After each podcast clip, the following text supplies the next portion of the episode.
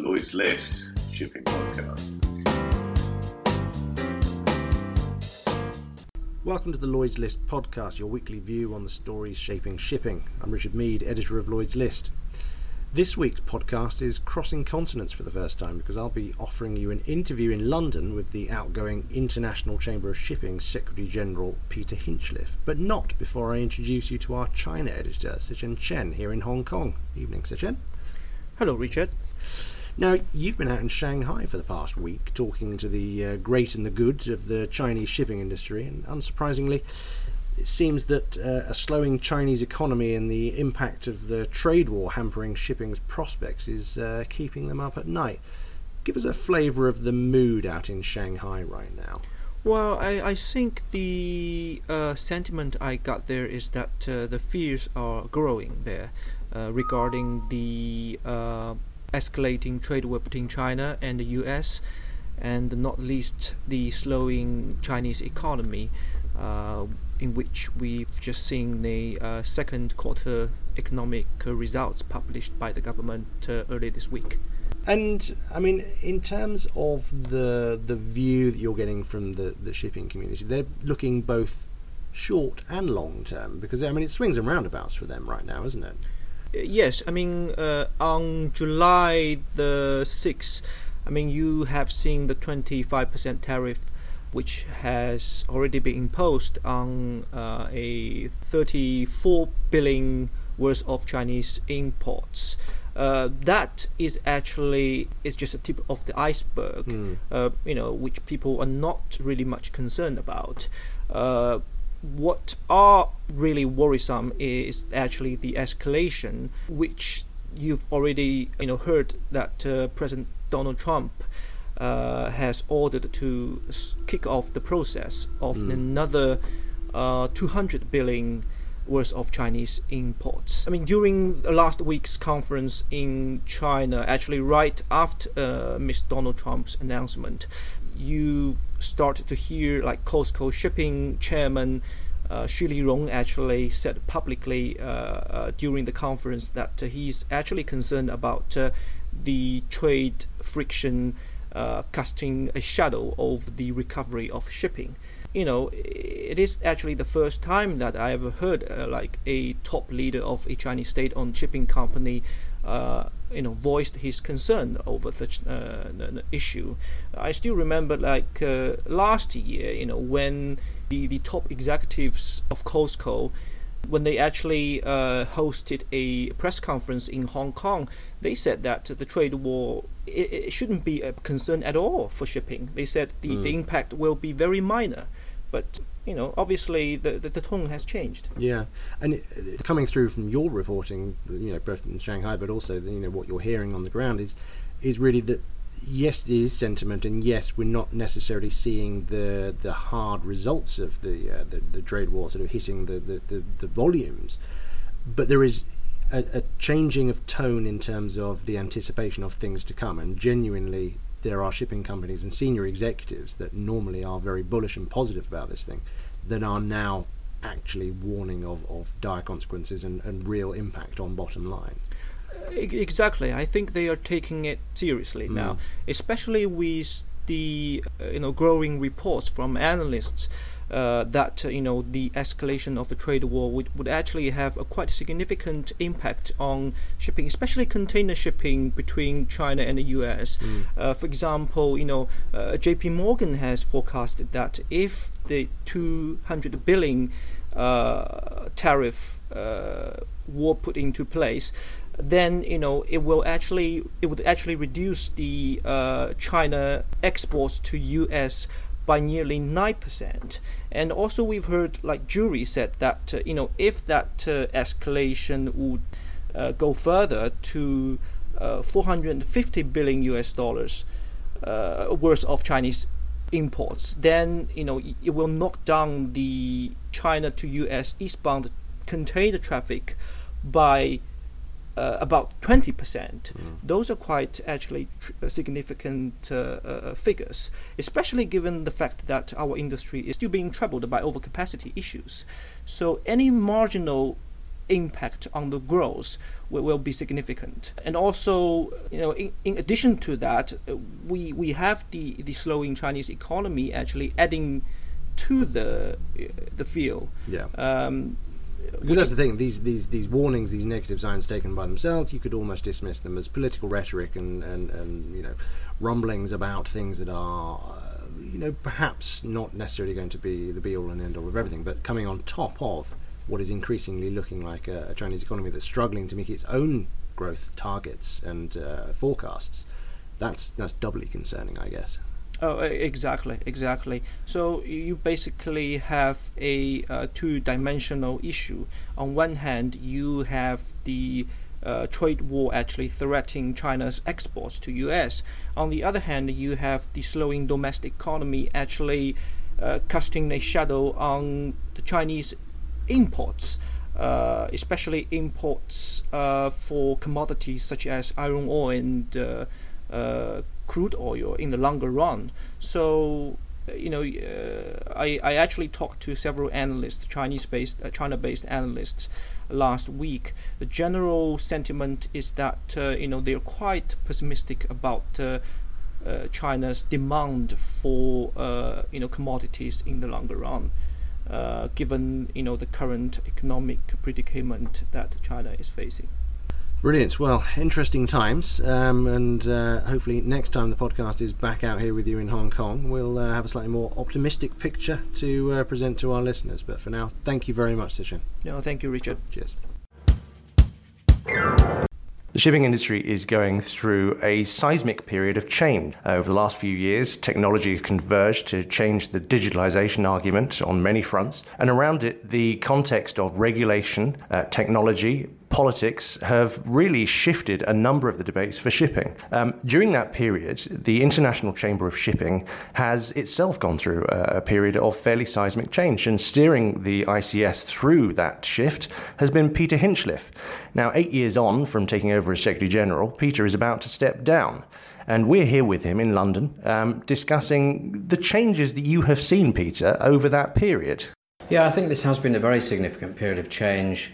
We've seen the IMO shift from a focus very much on safety and really consolidating the SOLAS Convention into responding to political pressure on environmental issues and trying to bring the industry into a position where its impact on the environment can be much more controlled. And you know, if you just think back over the last 10 years or so, the, the all of those things like the Ballast Water Convention, the current um, uh, regulation on sulfur and all the, dis- the current uh, discussion that's giving rise to, even going back as far as the Anti Fouling Convention and, of course, the latest discussion on CO2. These are seismic shifts for the industry. They're shifts that the industry needs to make, but they are also extremely costly issues. And it is really this interface between environmental compliance, the, inter- the, the image of the industry, and, and the cost, which is uh, causing all of the current concerns. I mean, it, it, it is probable that every generation looks back nostalgically at uh, the challenges that their predecessors faced. But I, you know, from from this point in 2018, it seems to me that the shipping industry, prior to uh, the global challenges of security post 9/11 with uh, ISPS, prior to the international pressures on uh, environment uh, coming not just from uh, the shipping industry's own customers, but uh, uh, supranational bodies like the UNFCCC. These are issues that are coming at shipping um, from a, a, macro perspective. The shipping industry and the International Maritime Organization, um, prior to that, was pretty good at dealing with technical issues and dealing with its own, um, you know, politics and regulatory aspects sort of internally. But it, it, strikes me that the bigger issues have been much harder to deal with, and, and you're really sat here representing the industry amid some some big things that really are much larger than shipping. How do you how do you characterize that, and how do you deal with that? Well, I think that is right. I think that the, the political impact on the IMO has certainly changed. And, and you mentioned some uh, macro factors. I would also bring in piracy and the, the current issue with migrant rescues. These are issues which are totally external to the IMO, but they're issues which the IMO has had to get very closely engaged in. So, um, yeah, response to this political to these political pressures um, has been a a sort of seminal period for the IMO, and I have seen the IMO shift, and I think that the way that we have dealt with it as the representatives of the industry has also changed to keep pace with that. And I think in some areas, actually, we, we can be quite proud we've been slightly ahead of the IMO thinking. Would it be fair to say that reform is in the air, not just uh, you know, across the industry, but probably at the IMO as well? I wouldn't say that reform is in the air. I would say that reform is much required. There is a real pressing need for the IMO to get on with what we might call enhanced regulation. We need to have a different approach to regulation. It's all very well the IMO developing regulation in isolation in a stovepipe to deal with a specific issue. There's nothing wrong with that. But where the IMO process needs to be enhanced is it needs to look at what is the impact of that new regulation. What is its cost effectiveness? Are we actually choosing the right path to solve a recognized problem? Are we looking at how does this new regulation interact with the existing uh, rule books? And perhaps above all, what is the impact going to be on the cost and flexibility of maritime trade? And if the IMO doesn't take account of those things, then it's not serving the best interests of the industry or, in fact, of any of its stakeholders. Mm. And this is something you've characterized as smart regulation, and it's not uh, an alien concept to the IMO. I think it's uh, probably the, the, the bedrock of um, the, the manifesto that, that Kitack Lim, the current Secretary General, came in on. But saying it and doing it have proved to be uh, two separate things. It's quite difficult to change an institution like the IMO with 174 member state governments. I'm not really seeing that change come through. Are you? Not with the enthusiasm that I would like to see. Um, I think uh, there was interest in the council when IACS and ICS got together and proposed uh, something to do with smart regulation. Now, it's all very well and easy to talk about smart regulation for shipping, but that need that concept, which is good, needs to be expanded so that it is taken into account by the IMO. And you're quite right. The enthusiasm for a change in the process has waned. But um, I would never give up on issues like this. I think there is, you know, to me, there is a real pressing need to do it. And I think that effort and resources need to be put to making sure that the IMO does move with the times. Mm. I mean, just to characterise the idea of smart regulation, you, what, essentially what you're saying is, is regulation that is fit for purpose, that is um, measurable and probably less uh, reactive, shall we say, to, to uh, sort of casualties and industry problems, and more proactive and, and really assessing not just the um, the regulatory side of things, but also the environmental and the social dynamics at play to make sure that when you put a piece of regulation into place, it actually has an impact. Well, I think you've characterized the problem. Um, maybe just to expand on that, I think it's really difficult for an organization, for any UN body or any, any intergovernmental group, to get to grips with a really wide concept. It's very easy for them to focus on a specific issue. But when you start to expand on what the impacts might be, it becomes much more difficult and it makes the international debate much more complex and probably makes it slightly longer. But my fundamental point is if you get this right and you make it better, and the regulation is more understandable to people and it's known what the impacts are going to be, then this terrible delay that the IMO suffers waiting for ratification will be shortened. So I, so I see this as a process where you, you spend more time at the beginning, but you need to wait less time at the end before the regulation will become enforceable. Mm. Not an uncontroversial position to be taking as the Secretary General of the ICS, and yet there are difficulties. Now, take bringing it back to the ICS and how the ICS operates, we as an industry have talked about the um, fragmentation of representation with the industry. We have an acronym soup of industry bodies from the ICS and BIMCO at the top down to uh, sector specific and, and, national, even regional national um, uh, bodies that all filter up into a cacophony of voices, not always agreeing with each other. Now, that's healthy debate for the industry and probably as it should be. But once it gets to IMO level, the danger is that this fragmentation of representation uh, is less effective. And certainly when you're dealing with supranational arguments at the UNFCCC and politicians who probably wouldn't know one end of a tanker from the other, it becomes much more difficult if the industry is not seen to have a unified voice. Now, we don't have a unified voice. Uh, you know, you have made some efforts towards that, but uh, perhaps some uh, advice for your uh, successor and the rest of the industry as they look for a more unified voice, perhaps. I think we've made a lot of ground towards a unified voice, but but uh, just to come back on some of your assumptions. First of all, ICS is the only body in the IMO that covers all sectors and all trades. So we have a responsibility to try to make sure that the views that we're taking will be endorsed by, particularly by the other sectoral organisations. Having said that, I would not wish to remove sectoral interest from the IMO debate. It's really important that the in depth views of those sectors are heard. And there are a lot of single interest uh, organisations whose views are valuable to the IMO. But the only rider would be they must contribute. You know, it's no good just turning up with the IMO, taking the notes, and going home and reporting to your members. The whole reason for those single sector organisations having been given the um, the the honour of being able to sit in the debates is that they are there to contribute, and that is one of the criteria for continued membership of the IMO. So they must contribute, and uh, that would be my main plea to them. So tell us your views. And there is, of course, a need for um, better uh, liaison across the industry. I wouldn't deny that. I think, as I said, I think we have made good inroads, but there's always room for improvement. So a focus has got to be given to that coordination.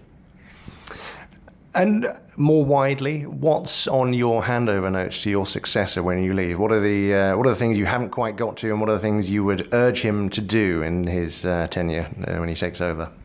Well, I think um, for me personally, the timing is right. I think I, I, had a list of things that I wanted to put into place when I took over in 2010. Those things have all been delivered, and I think now is a really good time for a new person to come in with new ideas. I hope and believe that the fundamental concept of ICS will not change. The way that ICS gathers the views of industry through its members in what I think is a remarkably good and efficient democratic process will continue. But um, there is room for us to be more efficient. Um, we could do more with more resources. So there is, um, you know, there are things that I hope that um, Guy Platten will will bring in with a fresh pair of eyes, and I'm very supportive of that idea of making it more efficient. And for you personally, is uh, Peter Hinchliffe disappearing off the uh, into the horizon over the hills in your uh, Gore-Tex walking boots, or are you uh, staying in the industry? Well, I'm certainly hoping that I'll get more walking in uh, and, and perhaps have more time for a few other hobbies as well. But I also um, have a passion for the industry. I've never done anything outside the industry. I don't think my working days are over yet. Um, so I hope that I'll be able to contribute in some way, but that's largely in the hands of others at the moment. Well, we hope you stick around for uh, several years to come. Peter, thank you very much for uh, talking to us again and best of luck in the future. Thanks very much, Richard.